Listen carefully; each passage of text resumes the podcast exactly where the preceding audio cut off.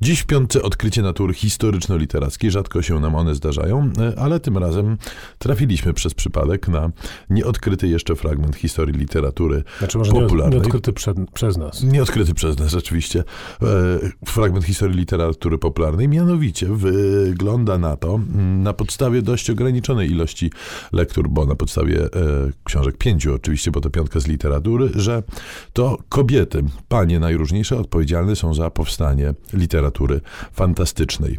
I e, żeby udowodnić tą naszą śmiałą tezę, pięć książek fantastycznych z samych początków fantastyki, a więc wiek XIX i początki XX, gdzie jeżeli nie głównymi bohaterkami, to siłami sprawczymi są kobiety właśnie. No, Ale nie autorkami, bo pomijamy oczywiście Frankensteina Mary Shelley, który jak wiadomo powszechnie jest tak naprawdę pierwszą powieścią fantastyczno-naukową, ale jedną z pierwszych również fantastyczno-naukowych powieści jest Ewa Jutra, Viera de Lila Dama, która właśnie ukazała się w nowym przekładzie elegancko opatrzonym w posłowie i jeszcze bardzo pięknie wydanym.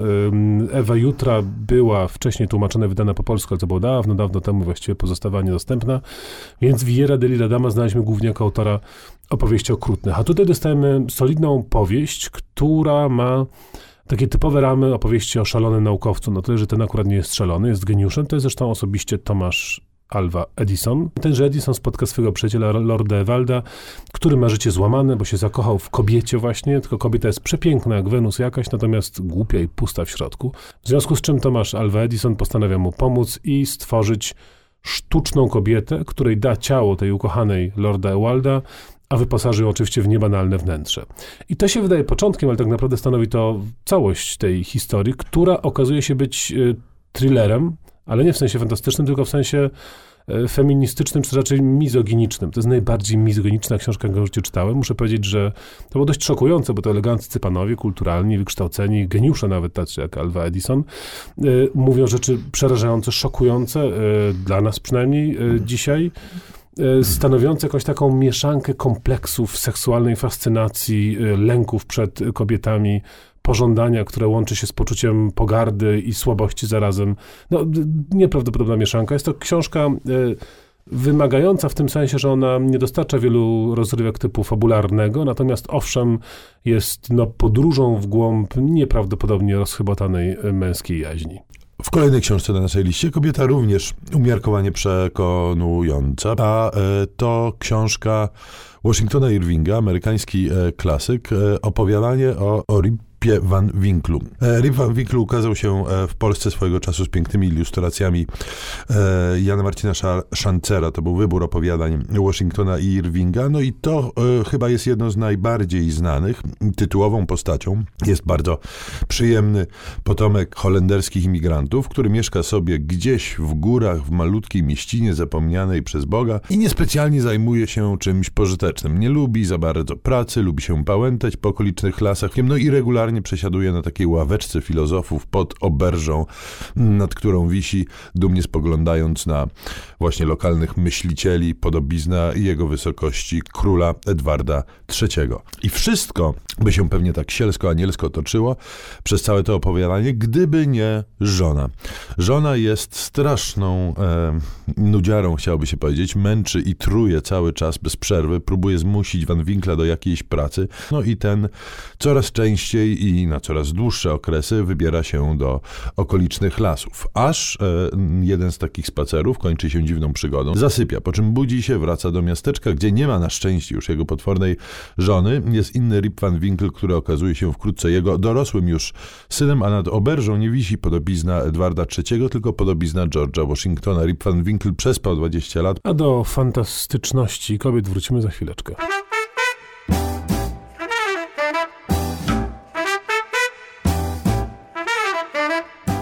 Piątka z literatury. Polecają Szymon Gloszka i Tomasz Pindel z Instytutu Książki. Dziś w z literatury udowadniamy, że to kobiety są odpowiedzialne za mm, powstanie literatury fantastycznej. Niestety przed nami kolejna umiarkowanie przekonująca bohaterka, ale obiecujemy, że pojawią się też takie pociągające. No, ta przekonuje, ale w sposób zdecydowanie przerażający. Chodzi tutaj o opowiadanko właściwie kompletnie zapomnianego w Polsce pisarza niemieckiego Karla Hansa Strobla, E, ja trzymam w ręku tomik pod tytułem Kościana ręka. To są dość klasyczne historyjki. Jedna z nich nazywa się Grobowiec na Père Lachaise. Jest to historia rzeczywiście istniejącego, autentycznego grobowca, który stoi na tym francuskim, paryskim cmentarzu, bardzo niezwykłego i ozdobionego i legenda głosi, że jego y, mieszkanka, powiedzmy, czyli Anna Todorówna Wasylskaja, rosyjska arystokratka, która zjechała do Paryża, żeby pochulawszy w Rosji, pochulać i we Francji, y, powiedziała ona, iż ten, kto rok przetrzyma w tym grobowcu, otrzyma gigantyczny majątek, chyba to było 200 tysięcy franków, no ale na owe czasy to jakaś nieprawdopodobna kupa kasy i narrator i bohater tej historii postanawia zamknąć się e, w tym grobowcu. Anna Wasylska jawi się jako no, postać nietuzinkowa, porównywana do carycy Katarzyny Wielkiej, okrutna, piękna, drapieżna, no i można się domyślić, że się zamyka tego biednego chłopaka w tym grobowcu, karmiąc go bardzo dobrze, że aż on tam e, powoli się tuczy, no to w celu dość e, złowieszczym. No i czas na kobiecą postać imponującą ze wszechmiar i pod każdym możliwym względem, mm, a to bohaterka wielu książek Edgara Rice'a Burroughsa. On jest znany przede wszystkim jako twórca Tarzana, ale cykl książek o Johnny Carterze to jest chyba najbardziej rozpoznawalne jego dzieło po Tarzanie właśnie. To sam początek XX e, wieku. Pierwszy tom nazywa się właśnie Księżniczka Marsa. John Carter jest weteranem wojny secesyjnej. Jakimś dziwnym trafem przetransportowany jest na Marsa, gdzie natychmiast spotyka mm, zielone stwory o sześciu kończynach, z którymi musi stoczyć walkę, ale spotyka też pochodzącą z innej rasy, z rasy takich czerwonoskórych, humanoidalnych stworów, mm, rzeczoną, tytułową e, księżniczkę, która jest niezwykle mm, cnotliwą, dumną ze swojego arystokratycznego pochodzenia kobietą, e, niewyobrażalnie wprost e, piękną, mm, co John Carter podziwia w pełnej krasie, gdyż Marsjanie niespecjalnie się ubierają i od ubioru stronią, więc ona ma przede wszystkim na sobie różne wisiorki i biżuterię. On ją z najróżniejszych opałów wyciąga, żenią się, mają dwójkę dzieci, żyją szczęśliwie 9 lat, po czym w pierwszym tomie nieszczęśliwie szczęśliwie John Carter trafia znowu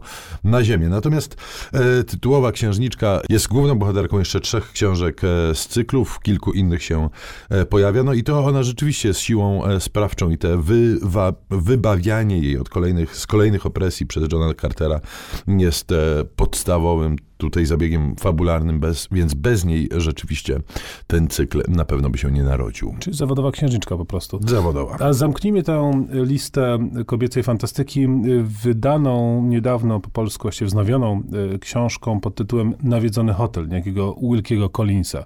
No, Wilkie Collins, on się pojawiał w naszej audycji, bo to absolutny klasyk literatury kryminalnej przede wszystkim. A Nawiedzony hotel to wbrew pozorom właśnie nie kryminał, tylko rzecz fantastyczna i zaczyna się e, od charakterystycznego, e, charakterystycznej sceny, kiedy to do znanego lekarza, doktora Wybrowa przychodzi hrabina Naron i ona ma taki problem psychologiczno-towarzyski, bo zaraz ma wyjść za mąż za lorda Montbarriego, ale wcześniej właściwie go odbiła innej swojej dalszej kuzynce i trochę się ona obawia, że z tego wyjdą komplikacje i oczywiście wychodzą.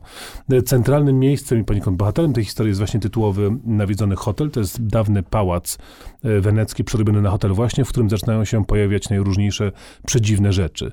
Dużo postaci damskich się pojawia i rzeczywiście ich dylematy, ich rozterki natury emocjonalnej emocjonalno-społecznej stanowią jakby zasadniczą kanwę tej e, e, niezwykłej klimatycznej historii. I tak udało nam się przypomnieć, że przed księżniczką Leją była cała plejada kobiet, która za literaturę fantastyczną jest odpowiedzialna. Pozdrawiamy fantastycznie. Szymon Kloska. Tomasz Carter-Pindel.